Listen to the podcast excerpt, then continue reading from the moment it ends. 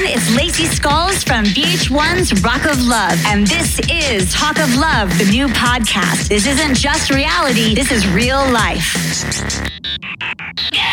Hey everyone, it's Lacey motherfucking Skulls, and this is episode 15 of the Talk of Love podcast. So, first, before we do anything, I want to give you guys a gigantic shout out. So, as you know, yesterday we had a crazy Patreon uh, fiasco, and I made a video about it and I asked you guys for help.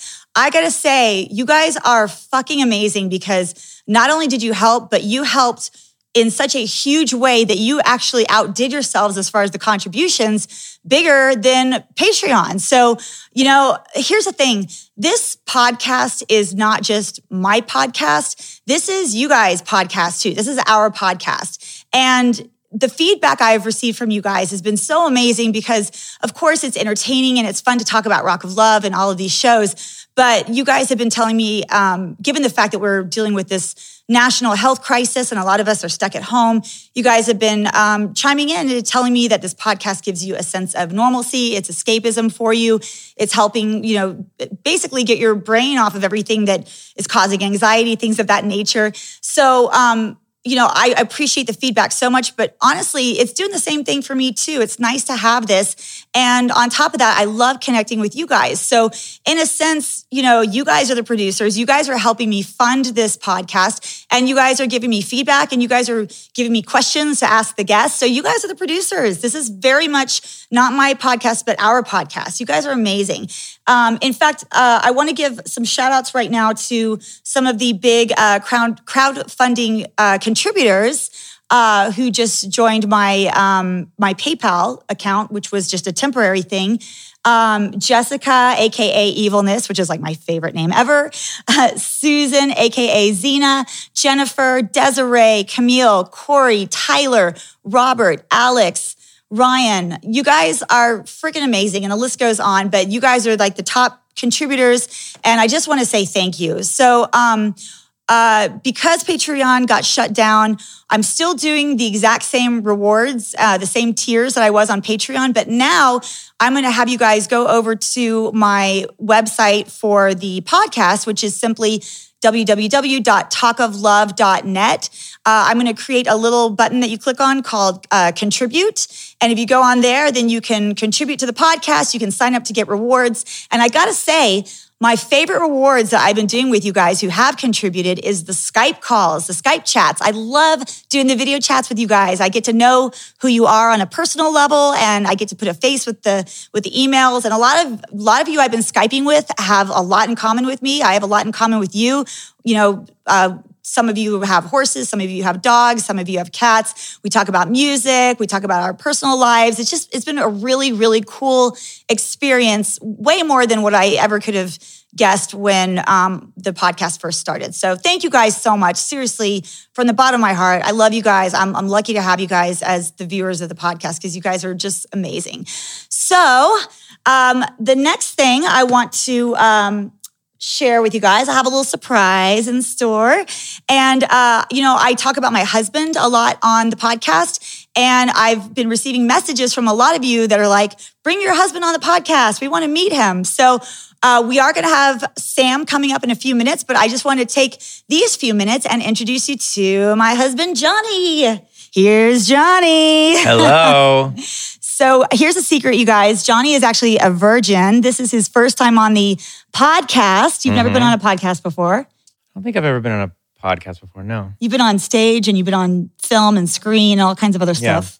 Yeah, yeah but thank you for letting me out of my cage. I really appreciate that. Well, was, it's just, you know, it was hard to like shove the food into the bars. Right. No, and I appreciate so, the water bowl too. That was a you know, real I, added bonus. I'm a very giving person. You are, so. and, and I and I appreciate being washed next last month. That was great. Just so you guys know, the reason I married this man. sorry, I thought she was gonna hit me. Shut your face. the reason I married this man is because he busts my balls and I bust his balls harder mm. than any other person. When we were dating, this is my favorite story to tell. When we were dating, there was one night that I was um, spending the night with you, and we were in bed, and we were all like, oh, yeah. you know, had our, our nighttime clothes on, ready to go to bed, and um, and so I always keep a giant bottle of water next to my bed. So I'm just like drinking the water, just like chugging away. It's a giant, giant bottle. Johnny's just sitting there looking at me, and I'm like, this is suspicious. And no, you weren't. You had no idea. I had not let you known know the uh, the evilness what was that about was to, to come to on. Yeah. Mm-hmm. transpire. So I'm sitting there drinking my bottle of water, and next thing you know, like a cat, Johnny just goes like that and smashes Yeah. the bottle, and water went like up my nose, into my sinuses, into my eyeballs. in your eyes. you yeah. were just like laughing your ass off. Yeah, it was so and funny it, of you. it did. it completely saturated the mattress too. Was totally worth it. Yeah. It was like yeah. three in the morning too. We had to change the sheets. Yeah, this is this it. is our relationship, you guys. I I always wait until he's in the shower and get like ice ice cold water. You filmed that too. I did. That was- I dump water, ice cold water when you're in the shower. That's a yeah, there's vi- there. I didn't have any video footage of me doing the things to you, but That's true. Perhaps I know, I gotta find the that. night is young. That's true. So anyway, this is this is my adoring, lovely husband. But this is this is how I knew that I found love because I actually found the one human being on this earth that could fuck with me as much as I fuck with everybody else. So I was like, I have to marry him. Well, you you fucked with me first, and I remember I was really surprised, similar to your previous boyfriend, who was also surprised by this move. When I had said foolishly, I trusted her and said, "Oh, I have to go pee," and I just, as everyone does when you're in a close relationship, you just think like, "Oh, I just got to go, I got to pee really quick," right? And then she just took that opportunity to just karate jab into me as hard in like your "Oh," like some sort of like Neo from the Matrix, like in kung fu up just my like, guts. "Squeeze." Yeah, I was like, why would you do that? And you're like, that's because you said because you're the idiot that told me you had to You're like, okay, this is how we're gonna play it. I know it's Fair pretty good. So anyway, um, so I want to let everybody know a little bit about how we met, and um, of course, the whole Rock of Love thing. You know, is really funny because this is what I tell people. how often does your significant other get an entire disclaimer of a whole entire season of television Yeah. of exactly what they're getting themselves into? And and you still Uh, married me. Uh, You're like, I'm gonna marry that crazy ass bitch. yeah.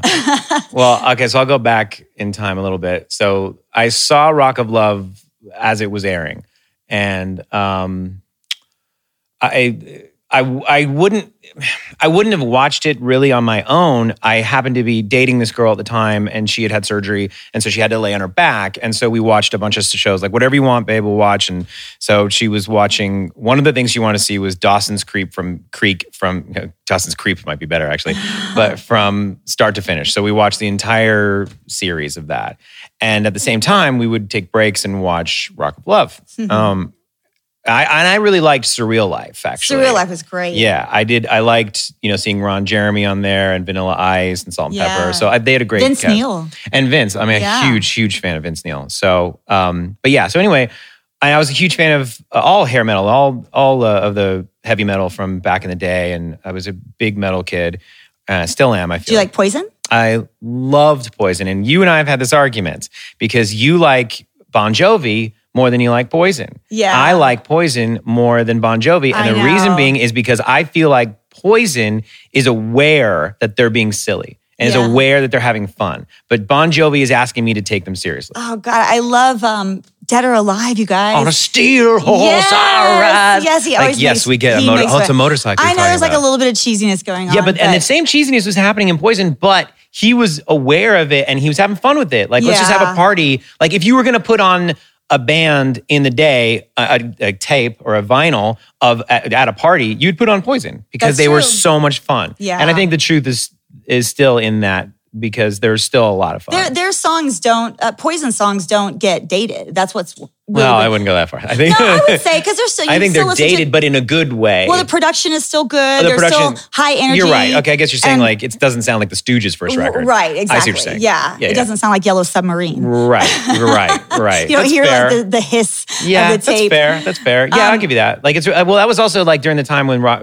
you know, rock music was had a lot of money, so they they were going into all production and stuff like that. So everything sounded amazing. Yeah, and I would say Poison is definitely by far one of the best stage live performers too. Incredible. Yeah. yeah. So anyway, So, I was watching the yeah. show and I was was attracted to the idea of seeing a dating show with Bret Michaels, whom I've I've loved for years. So I watched it and I was hooked immediately because it wasn't like The Bachelor or anything like that. It, and it was it was still it, I don't know why, but it just it felt rock and roll to me even though really the rock star was barely there. It was you girls that were really running the show. And it was really fun. And I liked liked all the characters. I and I gotta say, I didn't dislike you. Um, I I actually disliked Heather, to be honest with you. But I did I did like you because I thought you were fun and rambunctious and crazy. And I guess like it, I don't. It's not that I didn't take the show seriously. Like, oh, who's really going to be the girl? Because I didn't think. I didn't think Jess matched him at all either. She was kind of like a wallflower. She was a little bit serious, I would say. Yeah, and poor thing her got her heart broken at the Yeah, end. You know, yeah. that sucks. She took it seriously, but I felt like there were a lot of other girls, including you, that were a lot more fun and that seemed more his speed. Mhm. You know what I mean? So. And look at me, I'm getting into the psychology of the show, which I do for everything. So I It's love so, that. It's so funny because I've heard so many guys tell me that they would not have watched Rock of Love on their own, but their girlfriends got them into it or, or wives got them Mm-hmm. Into it. Yeah. And they're like, I hate to admit it, but I was Yeah. totally hooked. I don't know if I wouldn't have watched it though, because like I said, I was watching the surreal life. And I do like a reality show every now. and I love the real world. Yeah. You know, and I love that stuff. And I, I'm kind of starting to start to tell you, babe, I've been doing this in secret, but I'm starting to get obsessed with 90 Day Fiance. Oh. Uh-oh.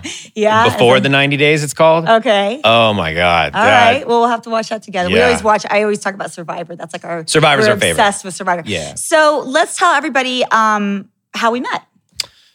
Okay. So the show- so hang on. you Are saw- you want you want me to tell how we really met or how you tell people we met?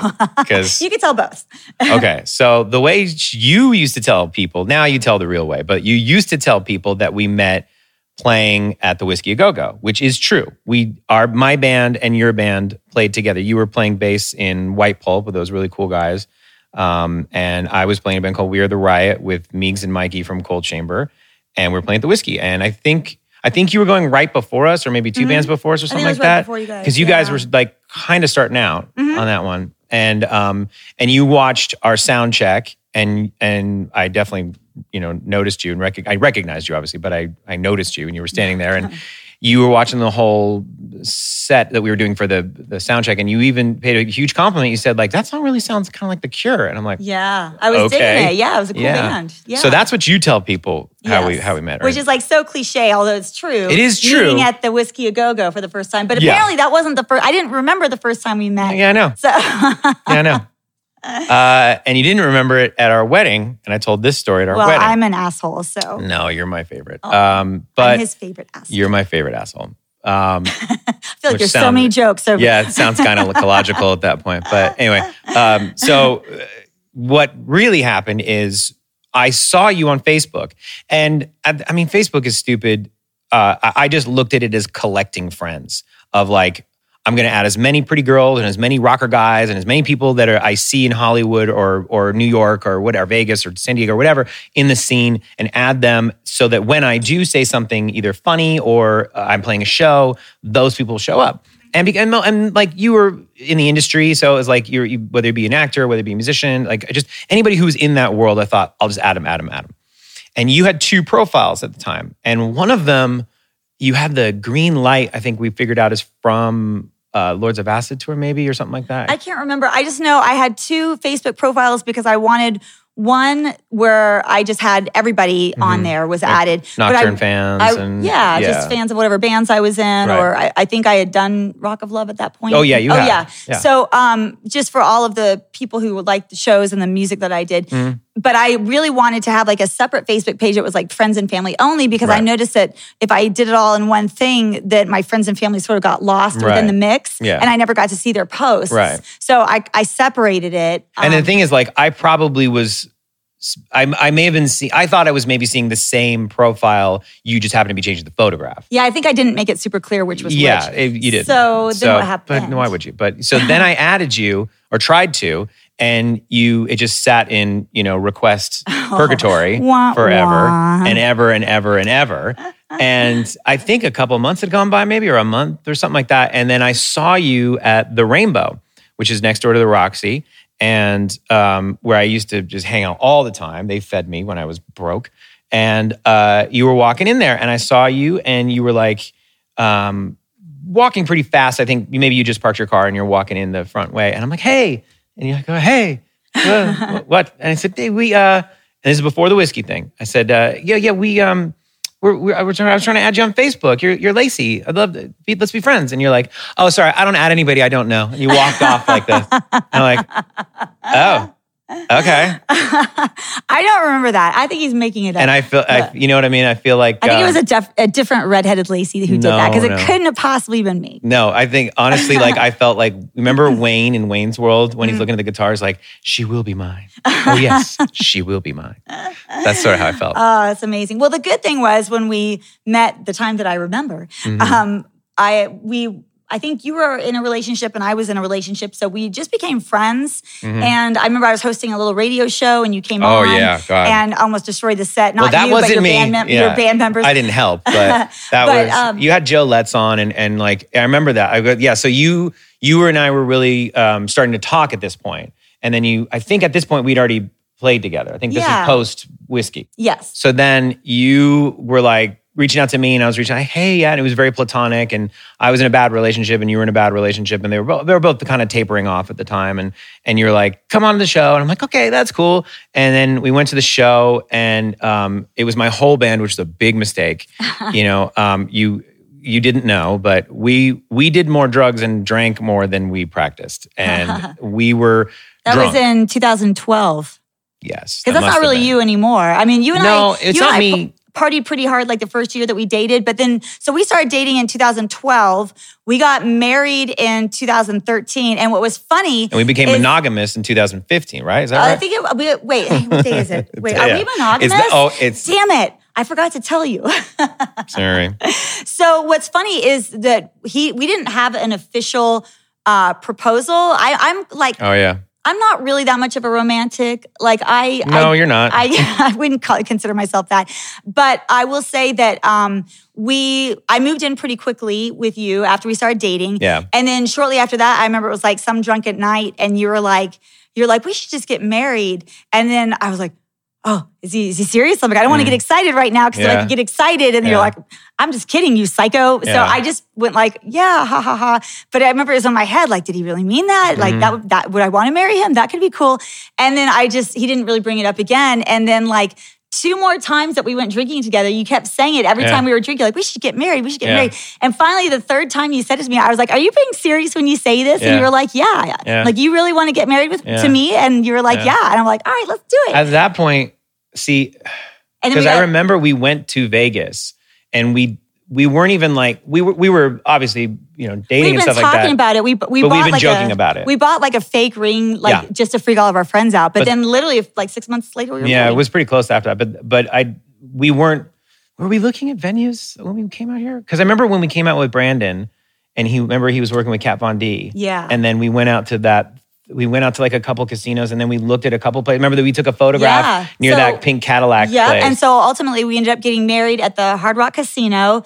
Well, we Uh, did. Well, hang on. Let me tell the story. So, okay, we were when we did actually go to go look at venues. We kept looking at like Stratosphere and you know the, the uh, Silver Bells Wedding Chapel or d- different wedding, small wedding chapels, and then actually places inside Mm-hmm. we want to have casinos. like 50 of our friends there. Right. We, we didn't want to have like Bellagio. aunts and uncles that we'd never met and hadn't Mm-hmm. seen in 10 years. We really wanted like just our best friends, our friends, and our family. And that was it. And, and so you made a really good point because I couldn't figure out why I didn't like anything, even though things were beautiful. I was like, because I've been to so many weddings, and I'm like, oh, this is beautiful, this is interesting, or this is quaint, or this is cute, um, or this is not us, or this is like. But I never felt like something was us, and I'm like, why is this like not feeling right? And you made the really great uh, point that like if you wheeled a coffin in here, this could be a funeral too. Yeah, everything was 'Cause very taupe. like it was very institutional. I Right, felt like, yeah. And so I just really I wanted like a, a rock and roll wedding. I wanted it to be a wedding, but I wanted it to be a party. And I remember your only stipulation was you wanted an Elvis priest. I was Mm-hmm. Right. like, hell yeah. But when we came up with the idea for it, we both were like, you know what?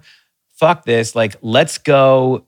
Let's just go to the Hard Rock and have a drink because I'm sick of looking at places. And we looked at like, I think we looked like ten. Mm-hmm. yeah, we were like burnt out on looking yeah, at and like let's just let's just go to the Hard Rock and get a cocktail. And we went to the center bar and got a couple drinks, and they were playing some great tunes, probably Poison, and uh, looking around at all the cool rock and roll stuff. And then we're like, why don't we just do it here? And then we're like, yeah, what do we do? Why don't we just get like a suite and do it up in a suite? And then like we caught, we contacted the the casino, and they're like, look, you could do it in a suite, but here's the problem: if a whale comes in, we will bump you. And it doesn't matter if you've been planning it for a year. She's like, so I suggest you don't do that. But what you could do is rent out our club during the day, which was called Body, English. Yeah, it's an awesome, awesome kick-ass nightclub. Very rock and roll. It, it's been closed down since then, but yeah. it was an amazing wedding. Um, Yeah. baby, I love you. We could talk forever. Um, I got to bring Sam on, Yeah, but. I want to tell you, uh, uh, have you tell them one more time before we leave? Not one more time. Sorry, my brain's not working today. I got mush brain today. Um, I want you to tell them about the first time you met Brett, which was not too long ago with me, Yeah, just like so- six months ago or so, eight months ago. Yeah, roughly. Um, I, we met Brett because Brett was playing a show with his solo band, and you told me Pete Evick would be someone I'd love, which Yeah. I do. Pete, you're the best. Yes, Brett's, uh, Brett's guitar player guitar for player. Bret Michaels band. Kind of looks like Vince Neil, actually, a little bit. Kinda has that look. But um, anyway, so he's a huge Star Wars fan. I'm a huge Star Wars fan. And uh, we went to the show. It was at the Red Rock Casino, and it was outdoors. And I was like, no, it's not going to sound too good. Best sound. sounded amazing. I was blown away, babe. It was such a great outdoor show at a pool. We're Yeah. like, this isn't going to sound very good. It sounded amazing. It was incredible We show. met. We met the band before, I think, maybe, or think no, no. I think we met every. after. Yeah, after it was more afterwards. But the show was amazing. It's fantastic. They gave us VIP everything They totally took care of took us. care of us. We went there, saw an incredible show. Didn't feel pushed around. The fans were just going nuts. The, we get, the show ended. We ended up hanging out with Pete and talking, and then, and then met Brett. And Brett was the nicest dude on the planet. He's and you've so been good. telling me for years, like you're gonna love him. He's gonna love you. You guys have the same sense of humor. You guys have a sim- similar energy. Energetically, you guys are similar. Well, thank you. He's he is Yeah. the nicest dude, and uh, and I'll tell you a secret about his hair. He actually is fully hairy, and he shaves his face. So He's has actually a werewolf. He has more hair. He's a werewolf. yeah. So he has to shave the eyes and the forehead. it's huge. People give him way too much shit for that. No, what was best. really funny though, one of the best um, lines from Rock of Love Mm. was when Brett said about me, he said sh- something along the lines of, she'll either make sweet, passionate love to me or she'll stab me in my sleep. And I'm not sure Yeah. which, or something Yeah. like that. Yeah, I'm still trying to figure that out. but Brett, I'll tell one thing about Brett. Brett was so nice and uh, very cool, and so was his band, and the, and Pete's son was really cool too. But um, what was really interesting about him is that he was like, "Oh, the show was like it wasn't the greatest," and blah blah blah. We're like, "Dude, what are you talking about? It was fantastic." oh, yeah. Remember? They thought it was not a good show. They're like, it wasn't was the best, blah, blah, blah. And they were all kind of like, yeah, and we're like, okay, I didn't notice that. And I would have been analytical, but it wasn't bad. It was It was fantastic. And then he goes, do me a favor. Will you, uh, will you promise me something? I'm like, This yeah, what's Brett up? Pete? Brett. Brett. And he goes, will you come to our show when we come around to Vegas? Because we're going to do, right. he's like, I can't really tell you exactly what it is, but it is poison. And we're coming around. So what he was hinting at was Motley Crue, Poison, and Def Leppard. Yes. And he goes, will you promise me you guys come to that and I'll take care of you? I'm like, uh, yeah, I think I can promise you that. but it was, yeah, it was great. He was so nice. He was, he was very, the, the great thing about Brett is that he makes you feel like you're the only person in the room. He's very warm and very welcoming. Yeah, he's a dad. Yeah. You can tell there's that dad energy, but also real cool guy that's Yeah. been around the block. I mean, if anybody could be a douchebag, he could, he would have the license to be a douchebag. You know, he and he's never not. he never talks shit. If you guys notice the interviews, he never talks shit about any of the girls ever, Yeah. which was really amazing. Yeah. Baby, I love you so Yeah. much. Yay. Thank you for coming onto the podcast. Yeah, I'll go back to the cage now. now you better get. Um, no, I love you so much. And um, I'm definitely gonna bring you back. And I've got uh, more stories. Yes, he has lots and lots of stories. So you guys hang tight. We're gonna take a super short break, which will probably be a millisecond to you guys, but it'll be about five minutes for us. And we're gonna bring uh, Sam on. So we'll be right back. So this is actually one of my favorite people on Rock of Love. You wouldn't know it based on our um, interactions with one another through no fault of her own. Uh, but I really, really have grown to love this woman. She's great because she is sweet and she is kind and she is intelligent, but she's also, she has that edge. She's also rock and roll. And I love her. You guys have always loved her. So here is Sam from season one of Rock of Love. Hey, girl, how are you? Hi, Lacey. It's so nice to see you. No, you too. You are beautiful. Aw, thank you. You look fantastic. You look beautiful as well. Thanks. So um, I'm so excited to have you here because I feel like you really, you know, I would consider you a bit of an intellectual. And I feel like when we were filming Rock of Love, you know, I never really got a chance to bond with you because I was really in competitive mode. I was playing this villain character. And then the girls in the house sort of separated into two separate groups. And um, and we were, you know, with it was me and Heather and Brandi C and and Kristia, and we were kind of like the wild g- crazy party girls. And then um, you had kind of separated and were with like Jess and Mia and Magdalena and, and that group. So because of that, we didn't really get a chance to get to know each other. But um, but I feel like you and I have connected more recently, and I've gotten to know who you are as an actual human being, and not just a rock of love, you know, TV personality. So um, so yeah, but I do feel like you were really taking it all in when you were there. You were one of the girls that were really absorbing it, really taking it all in. Would you say that's an accurate description? Oh yeah, I think I took it in a little too much, actually. I Yeah. mean, it was extremely emotional. It was like the conditions were harsh. We had a camera in our face all the time. We had cameras in the bedrooms. Our mics were on like 24 7, even when we went to the bathroom. Like it was a pretty intense experience, right? Yeah, I remember, you know, waking up in the morning and the cameraman were like right there as I was opening my eyes and like like it's not like they're on the other side of the room zooming in. They're like in your face and then brushing my teeth or flossing my teeth. It's always like when you're in the most unflattering, you know, positions where you're like, I don't really want the whole world seeing what I look like when I've lost my teeth. And they would wake us up at like 6 a.m. with like a bright light. Do you remember that? It was Yes. like still, sometimes it was like still dark out when they woke us up. It was insane, yes. And I remember we would always stay up to like four in the morning also. And then they'd wake us up like two or three hours later. I'm like, a Right. villain needs her sleep. it was really challenging, You- especially. You, were you were up at, until four. I feel like I went to bed at like 10 o'clock. Every, that might have been the case. That might have been the case. Well, I think that we could really, really dig into Rock of Love. But before we go into that, I actually want to catch everybody up on you because you're one of the few girls who didn't go on to um, other shows uh, on VH1, but it's not because they didn't want you. That was a choice that you made. And so you kind of have been, you know, um, not in the public eye over the last decade. And you were definitely one of the standout characters that everyone liked. So everybody wants to know where has Sam been the last 10 years? okay, wow. Um, so I was in grad school during the filming of Rock of Love. So I, I think it was either vacation, like spring break or something, or my the school let me take off for a couple of weeks to do the show. Um, so while I was on the show, I was also, you know, doing my studies.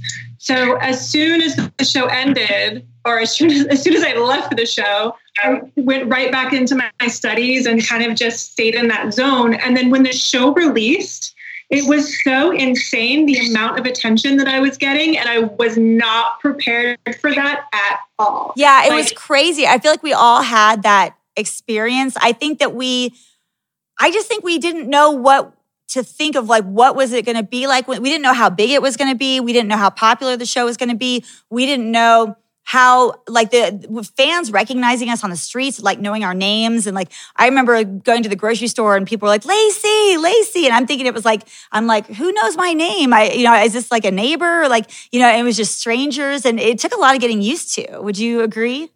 Um, yeah, I remember times where I would be eating at a restaurant and then I'd look up and someone would have their phone and like they'd be taking photos of me and I would just be minding my own business, like doing my thing. And I'm like, hey, I can see you. Like you can ask me for a photograph. You don't have to just like take it from across the room. And it was just, it was so bizarre. 'Cause, it was I mean, crazy it was like, it's like your 15 minutes, you know, but I couldn't handle it. It was so much.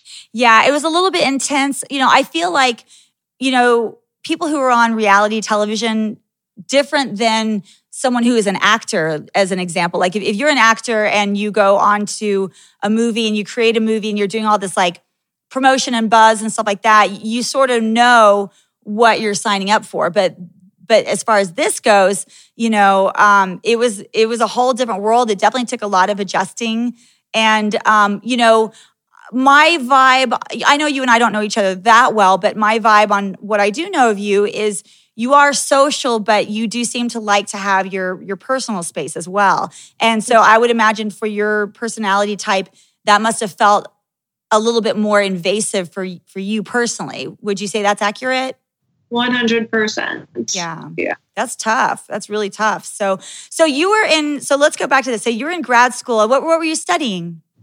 Uh, writing. I was in the creative creative writing uh, master's in fine arts program at the School of the Art Institute of Chicago. Oh wow. yeah, it was it was an amazing experience. So Sounds uh, like it. yeah, they did the show while I was going to school. Wow. So, how did you even find out about Rock of Love? Did you audition? Did somebody want you to audition? How did that No. all work out? I was working at a rock and roll bar called Exit in Chicago. I know And, Exit. You used to work there? Yeah, I worked there for so long. Oh my God, that's such a cool dive bar. I love that place. I, I used to, I mean, this is a long time ago. I used to uh, tour through Chicago with the band and we would stop in and like have drinks there and stuff. It was such a cool venue. Yeah, it was. Oh, it's wow. a- it was a lot of fun. Small so world. my friend Jenna and I decided to create this like glam night, rock and roll, cock rock, like night where we would all dress up like super glam rock and like play all the metal, all the hair metal, all the heavy metal, um, everything. And we would bartend, dress up in costume, put Motley Crue posters and Poison posters on the walls. And then it was kind of like a Coyote Ugly, but like a metal version. That's and we all- awesome. Every 30 to 45 minutes, our favorite, we put our favorite song on, and one or two of the girls would get on the bar and dance. That's awesome. That sounds like so much fun. Well, during that time, um, someone came in and they were like, "Hey, we uh, we I want you to audition for this show. You're totally what they would be looking for. You have this rock and roll look, and um, would you audition?" And I was like, "Yeah, that's fine. Why not?" Know.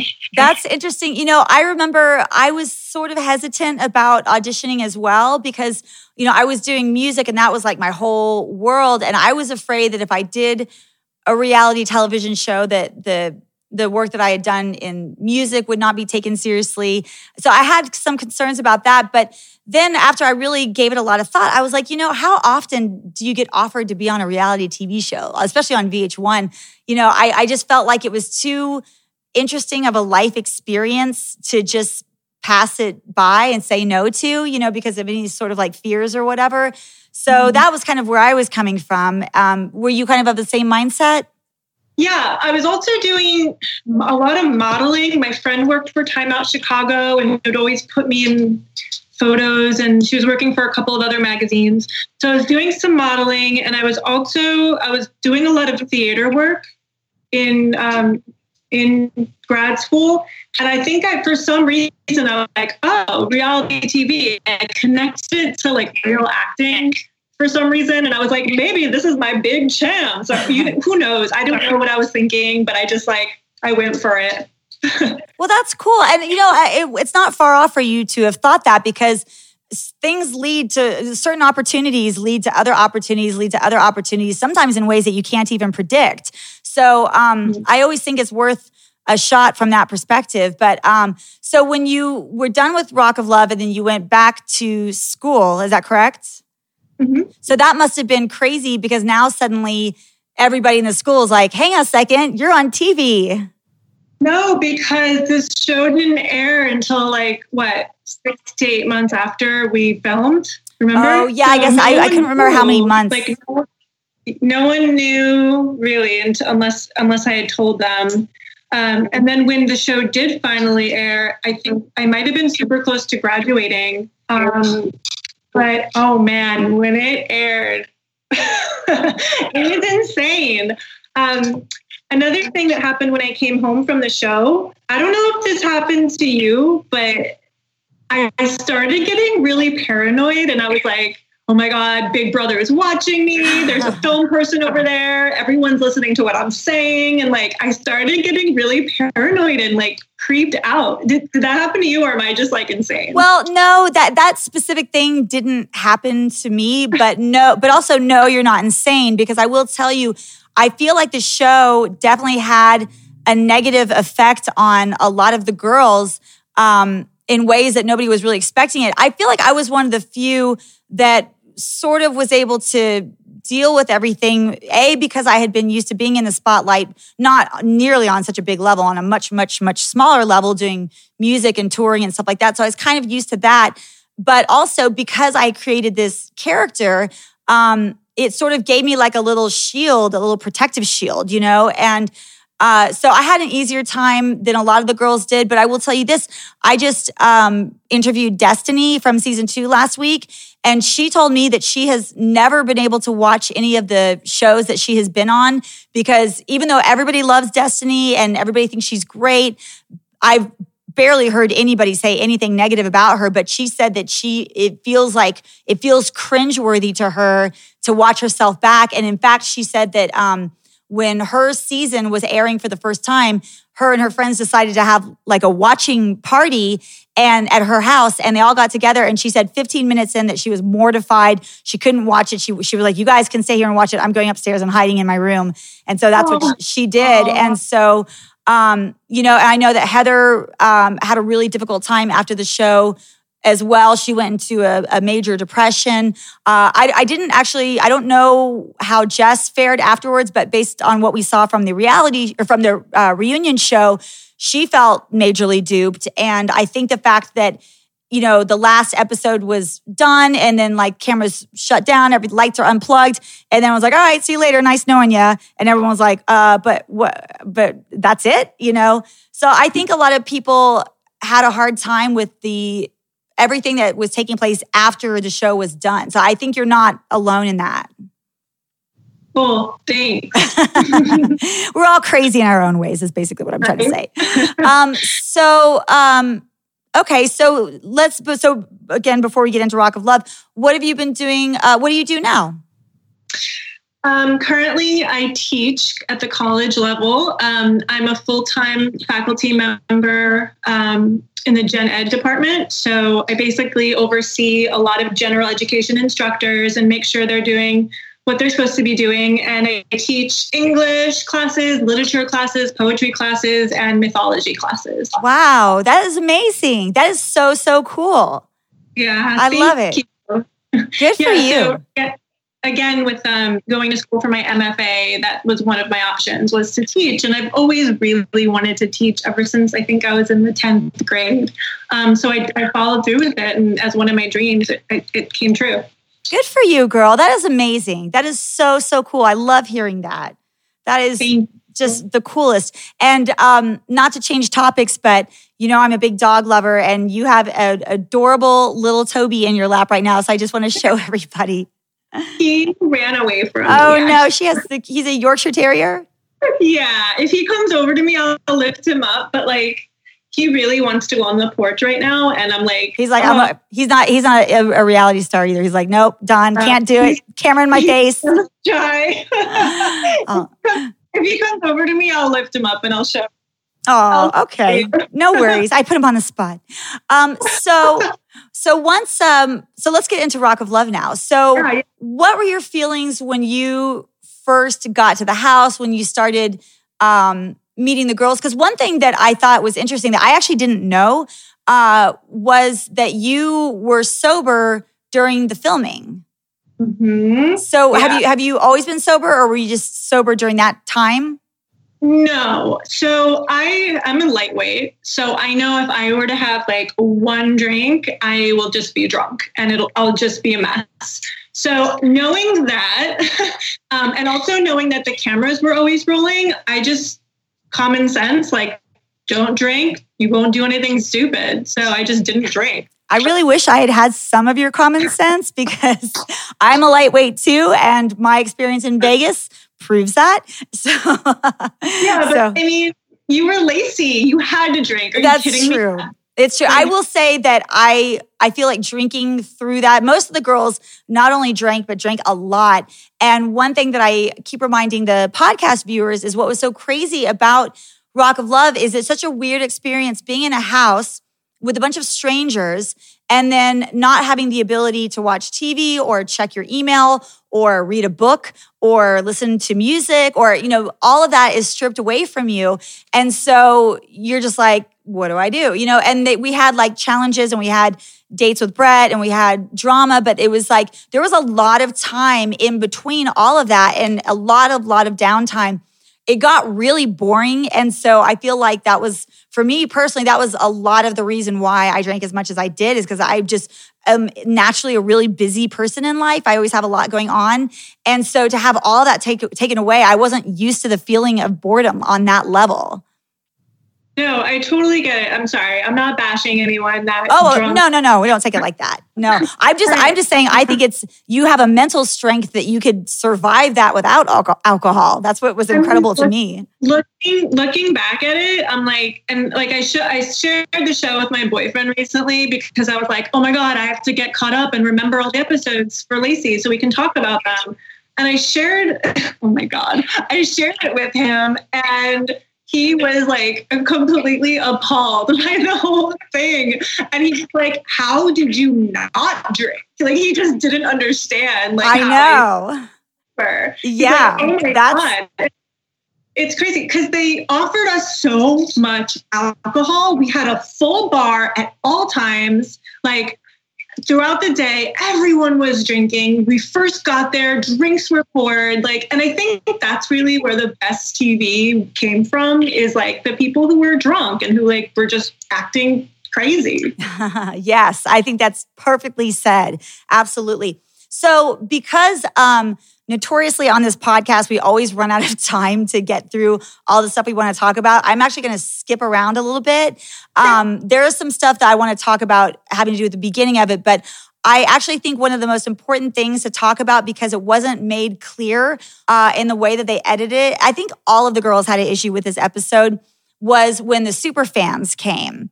Oh, um, I mean, first of all, we nobody knows who those girls were. I, I, don't think that they were really super fans because I've never heard of them before or after. And nope. I've asked people like, who the hell were those girls? No one seems to know. And I, you and I were talking about this on the phone the other night, and we were both sort of guessing that maybe they're they were actors. Yeah, they had to be actors. They were such assholes. Like, no, I mean, they were so good at being bitches. Like, that was brutal. And I think that we were we've all we had all been there for a, a very lengthy amount of time. Um, I think I was like PMSing majorly, and I honestly think when we were doing that what um, that challenge, the, the uh, interrogation room challenge, I know this is like crazy to say, but the things they knew, like no one could have known those things about me in my life. And I really feel like they had our psych chart or like our psychological evaluation in front of them. They definitely they did because I had the same experience. And just just for you guys who are watching this, um, just so you know, there was a, a series of tests that we had to go through. I mean, of course, they like you know made sure that we had no criminal history. Um, we have no STD, you fucking assholes. We got fucked with so much going. They, all those girls have STDs. Believe it or not, we all had to take STD tests and blood tests in the whole nine yards to prove we didn't have STDs. Yeah. So, I mean, trust me, all of my STDs I got after the show. I didn't have any at the time of the show. I got all mine after. So, anyway, um, yes, no STDs. And then we also had to do um, a psych evaluation. So, uh, you know, there was a lot of really personal stuff they put in there. And uh, I've talked to you guys about this before, and, and, Sam, this might be the first time you're really hearing me talk about this. I'm a really, really private, private person. I have this, you know, hard exterior, but I, um, I really save like my personal stuff just for my close friends and family. Um, I am really, really uncomfortable with vulnerability. Um, also, just only a few years before Rock of Love, uh, was filmed, I lost my mom to suicide. I really struggled for years with that. I had never been on antidepressants before. Uh, before that happened. And then when that happened, I, I, struggled so severely with that loss. And I ended up going to therapy and doing all kinds of stuff.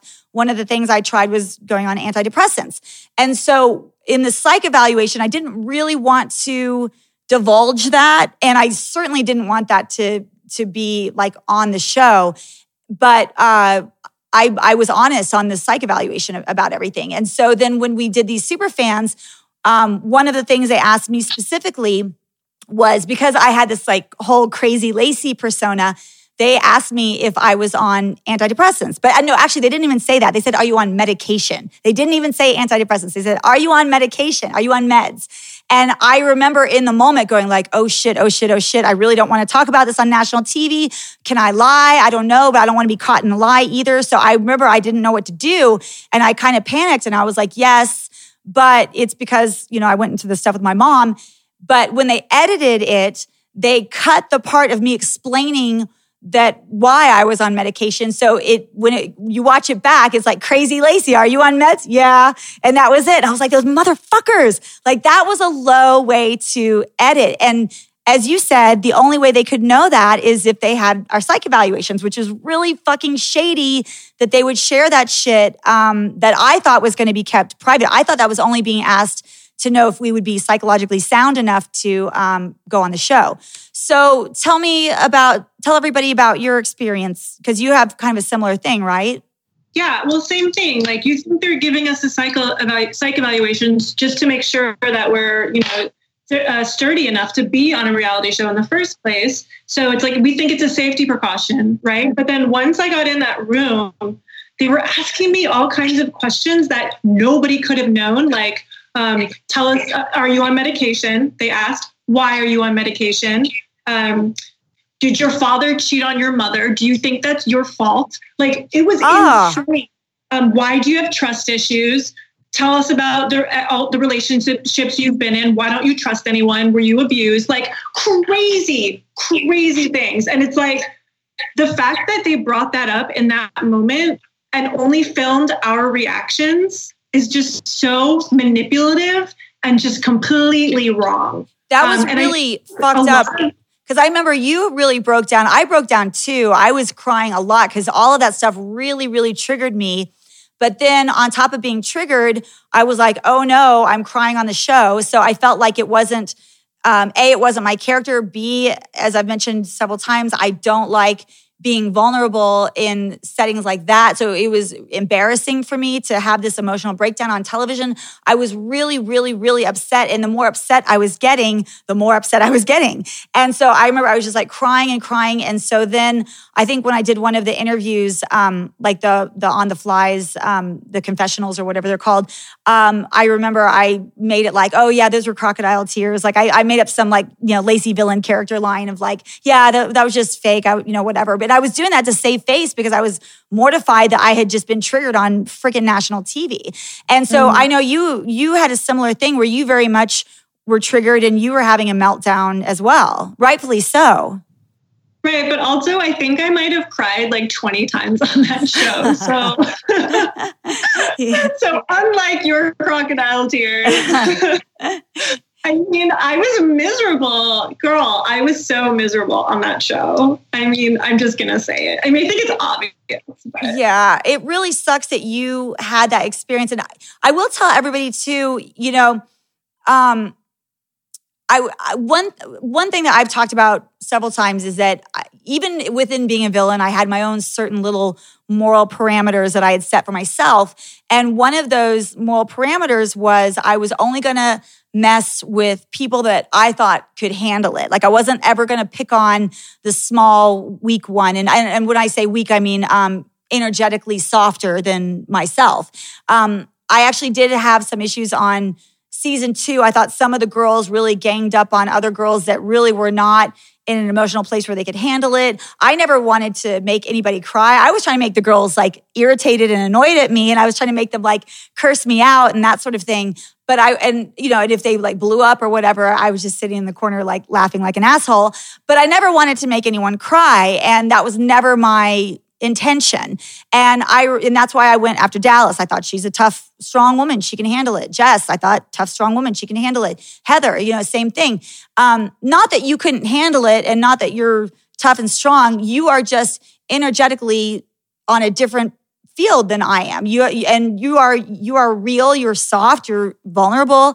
And um, and so I remember you pulled me aside one of the in one of the episodes and and they filmed this and as they were filming it i was like they're not going to be able to show this because it would just like you know it'd be showing the audience the cards basically. But i i remember you came up to me and you're like hey lacey i need to talk to you. I can't remember what had just happened but something had just happened. You're like i really need to talk to you. And i'm like okay. And you seem you sounded very serious and you're like i just don't get you. You're just like you're being really mean right now. And and the for some reason the way you worded it I could see that you weren't you were not just annoyed with me. You were like hurt by me. And I was like, oh shit. And I remember it really kind of took me back. And I, I went into this explanation, even though the camera was right there. I'm like, look, I, it's not personal. Please don't take it personally. I like you. I don't think you're a bad person. I'm just doing this villain thing.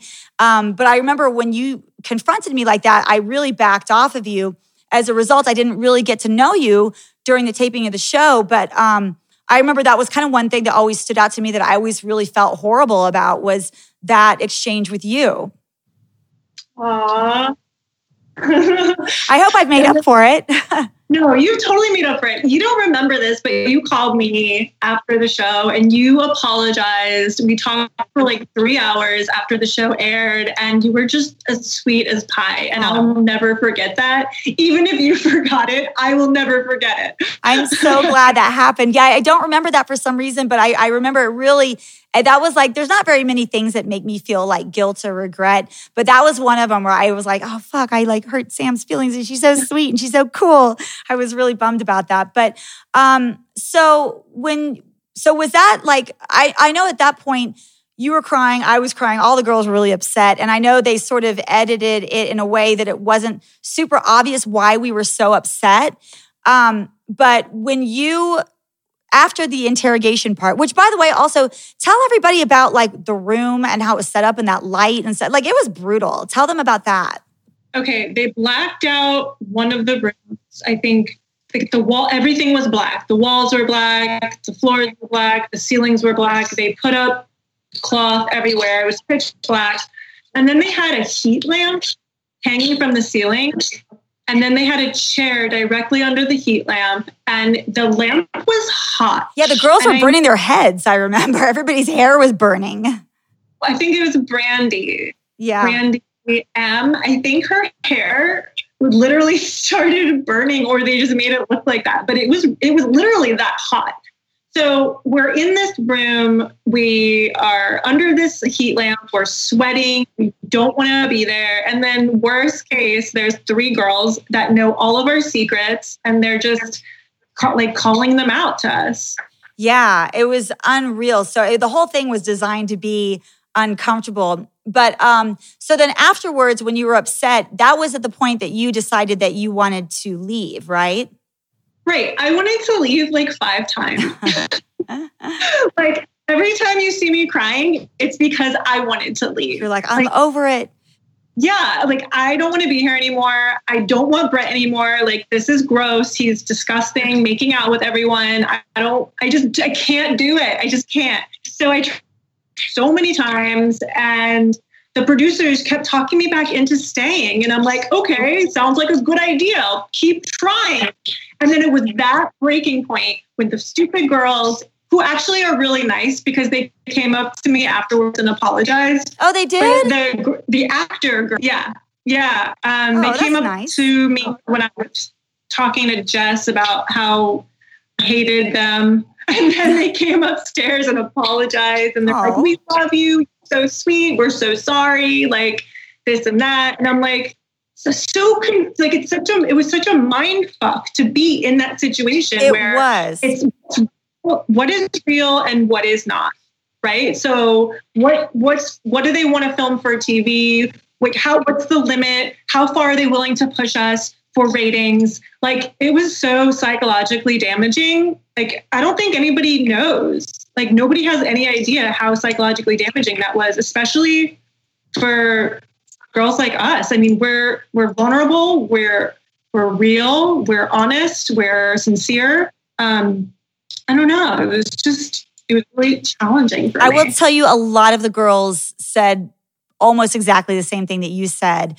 And so didn't you have some insight via the producers about who was going to win the show and who was going to make it to the end of the show and wasn't there a moment they were asking you about your passport and things like that?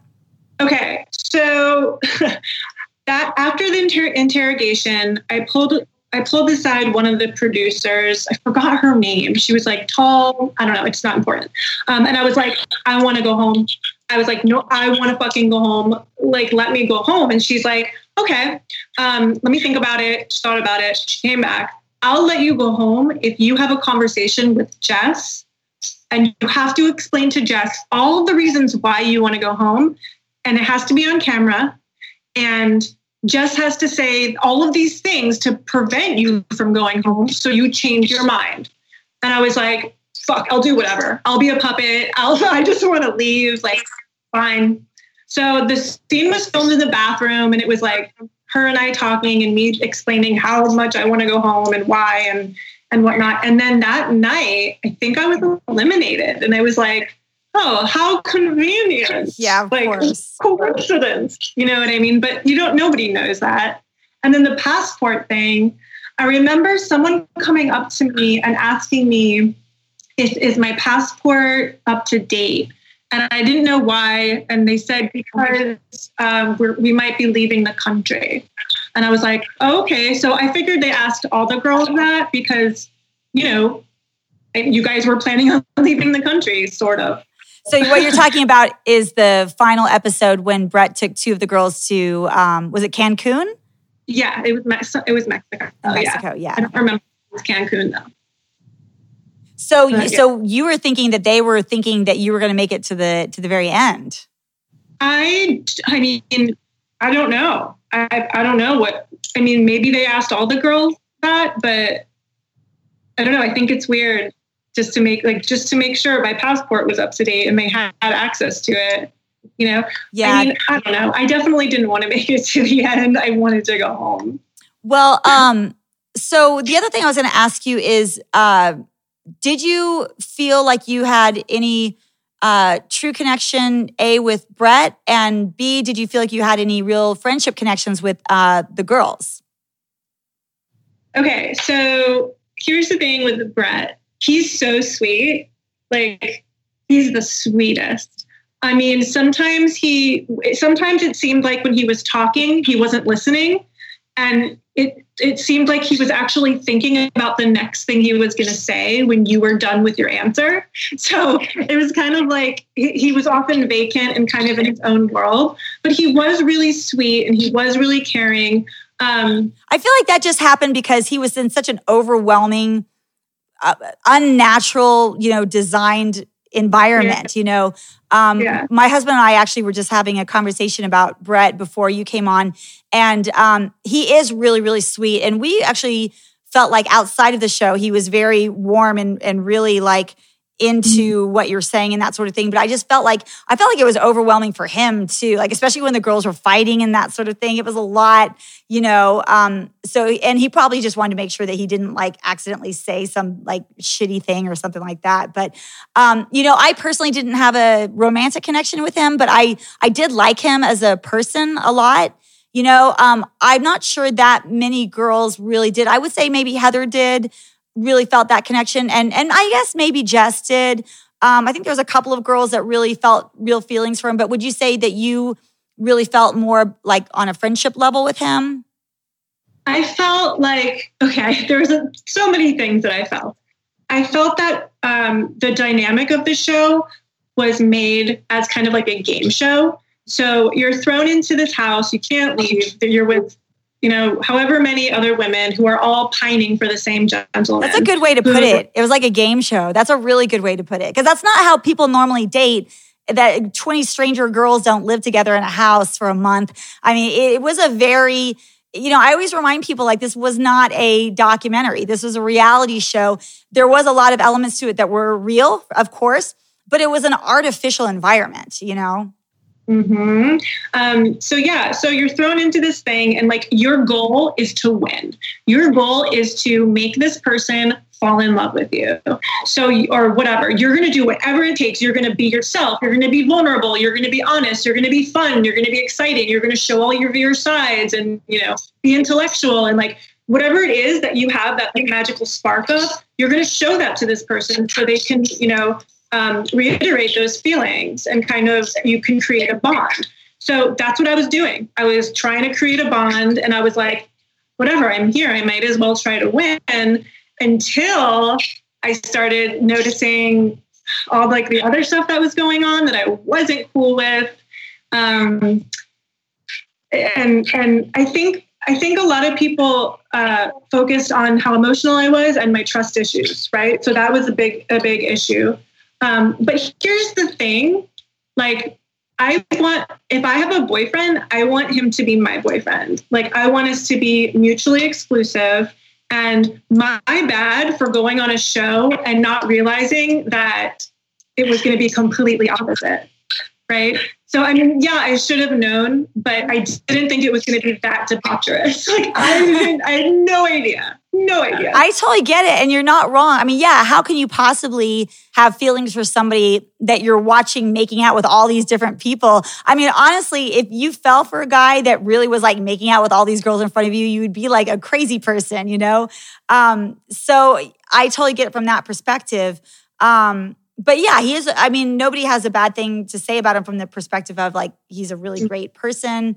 Um, but it, clearly, it was designed to be a television show, not let's find Bret a girlfriend show. But just unfortunately, so many of the girls just didn't know what was going on. We didn't know up from down. It was, you know, it was a whirlwind. Um, so, but speaking of the girls, did you feel like you um, bonded with um, some of the girls and, and have you kept in touch with anybody or did the show ended and everybody kind of just went their separate ways? I feel like that's kind of what happened more so than not.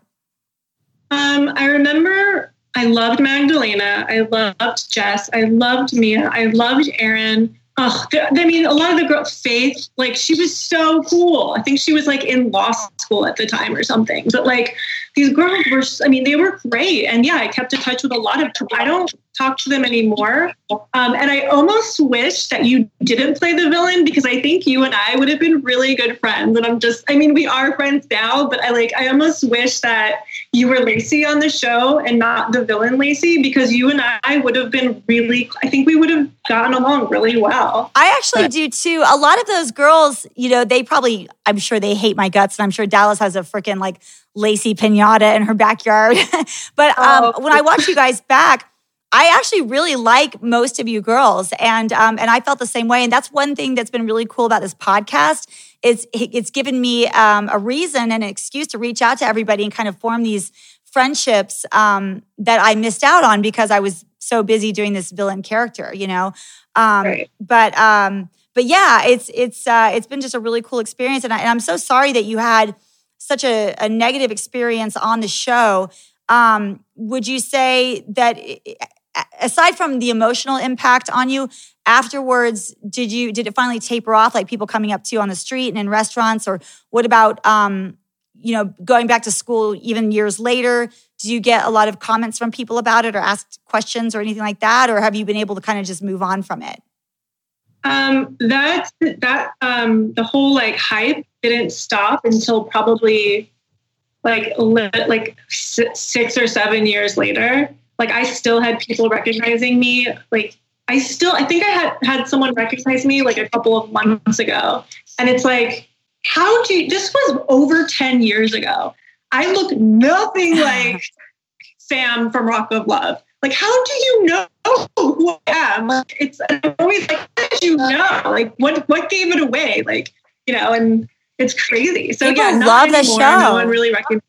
Yeah, yeah. But, but when when people did come up to me, I mean, they were always besides the ones that were secretly photographing me. They were sweet, you know.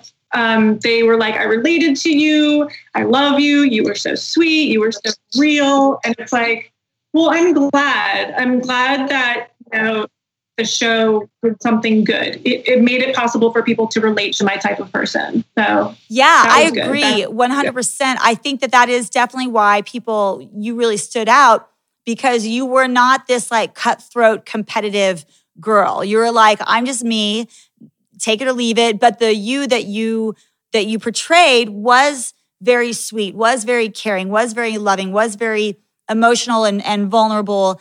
You were very much real. You were you. You were not playing a character, you're not doing an act, but you also were not like, you can either love me for me or be friends with me for me, but I'm not about to go like stabbing girls in the back to make this happen, you know? So I think people really appreciated that about you. But at the same time, you do have an edge. You're not just like the girl next door. You have this edge to you. You are unique in like the way that you look and the way that you dress, and you're very pretty. So I think people looked at you and and you were very unique to the other girls on the show for that reason that's why you stood out and that's why it was funny because when i first invited you to do the podcast you're like is anybody going to even remember who i am i'm like girl, are you smoking crack? Of course they're going to remember you. And um, as evident by when I announced you on my Instagram, everybody was like, yay, so excited for Sam. So yeah. So cute. now that I put you on the spot. I know, I'm blushing. Oh, well, I'm so, so glad that um that you came onto the podcast. I really, really appreciate it. I'm hearing hearing you talk, I'm actually a little bit surprised now that you came on because it sounds to me like you just want to forget that whole chapter. But I think it's important, and I especially thought this when you and I were talking on the phone. I think it's important for you to um to like talk to the viewers and explain all that, especially you leaving, because it was sort of portrayed like you were just this like whiny, crying wuss girl that couldn't handle it. But in reality, they were like fucking with you. They being like the producers and the girls who were the super fans, like that, they got like dirty, you know? And and that's not what you signed up for. You thought it was gonna be a fun dating reality show, and instead it was like, we will psychologically destroy you. no. Can I tell the, uh, the, the viewers about the time where they made it look like I was yelling at you, but I really oh yeah, sure. I forgot about that. Yeah, you can tell the viewers whatever you want. Go for it. Okay. So so there was this time when I, it was in the morning. I had just gotten up. I think I like worked out in the little mini gym we had and I went to eat my little fruit bowl in the backyard. And I'm like, oh, what a nice, peaceful morning. I'm just going to be relaxing and eating my fruit bowl.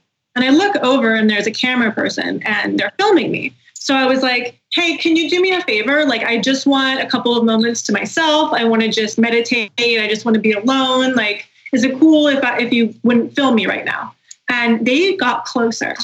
of course they did. I was like, hey, I'm serious. Can you please stop me? Like just like just off just off camera, you guys. Just stop filming me. Stop, stop filming me. I just want a moment to myself. And then the person came cl- even closer oh. until they were this freaking close to my face. They were trying to make you snap. Oh, I snapped. I lost it. I was like, get the fuck away from me. I like ran into the kitchen. I like opened the kitchen door. I slammed it. I was like, get the fuck away from me. And on the show, they made it look like I was yelling at you. Like there was one part where I was like, fuck you, get the fuck away from me or something. And they, they fucking were so clever at editing because they made it look like I was yelling at you and I was angry with you. I mean, yeah, I was probably angry with you, but that, that wasn't the part. Like, that's not true, you clever little editors. I, I know. You know what's yeah, I always say that the the the true villains on the show were the producers. Um, you know, it's funny that you say that because I remember watching that back and I was so confused. I was like, did I just have a whole lot to drink that day? Because I don't remember that. I was really, really confused until you pointed it out. So thank you. I'm like, either I'm a crazy person for real, or mm-hmm. I just drank way too much that day. Because I'm like, I don't know what's happening right now. Yeah, I felt like for the most part, the way they edited was again, for the most part, the way things really went down. But there was definitely here and there, they would put something in like, hang on, that's not how that happened. So, yeah. So, well, for what it's worth, I know everybody is so glad that you were on the show because you were definitely one of the fan favorites from season one. And I'm so sorry that um, that you had such a tough time with it psychologically and you were traumatized by it. Would you say that that you got any good out of the show? Is there any part that you that makes you go, "I'm glad I did this"? like if you could read, if if you knew what you if you knew then what you know now ahead of time, and then they said, "Now that you know all this, would you like to go on the show?" Would you have turned it down? Yeah, I would have turned it down. Oh man, that sucks. I turned down. I turned down. I love money one and two. Oh wow. Yeah, there's I, I did not no the no way I'm I was done I was done. Well, that sucks. I'm so sorry that you had that experience. That's you know it's I, t- I totally get it though. And as I said, you're not the the first girl who did that. This shows these reality shows are really incredibly exploitive and you know so much so for me like i just turned into a completely different character i'm like i'm not lacey anymore i'm villain lacey and that was my protective shield essentially you know so um but I just, uh, for the girls that it would make sense to just go on and be themselves, of course, that's that you, you get exploited and that doesn't feel good. So I, I totally get it. But you know what though? It sounds to me like you've totally turned your life. It sounds like your life was great anyway. I was gonna say you turned your life around, but but your life was already great before the show. Just continued after the show too. And you're doing amazing stuff. And the fact that you're teaching and you've succeeded in all the goals that you have made for yourself and you, you've got a man that you care about and an adorable dog um, who's being camera shy I, I think that you're you're doing awesome in life and I'm, I'm super happy for you Thank you. Same for you. Oh, well, thank you. Well, um, Sam, I'm going to let you go, but it was such a pleasure. I, I really am glad that you and I got to know each other outside of the show. I'm glad we got to become friends. And um, I'm definitely going to stay in touch with you. Yay. And we're going to hang out. All right, girl. Take care, and I'll talk to you again soon. All right. Bye. Bye, Bye everyone. All right. That was awesome. I really, really love Sam. You know, as I said during the interview, it's just really cool to get to know these girls on a real life level. And she's just such an amazing person. And I'm definitely going to keep her in my life for sure. She's amazing. So, anyway, um, I just want to say thank you guys again so much for your support. I love you guys. You guys are amazing. Um, if you want to uh, keep up with what's going on with the podcast, then uh, come visit the new website that I just recently started, which is www.talkoflove.net.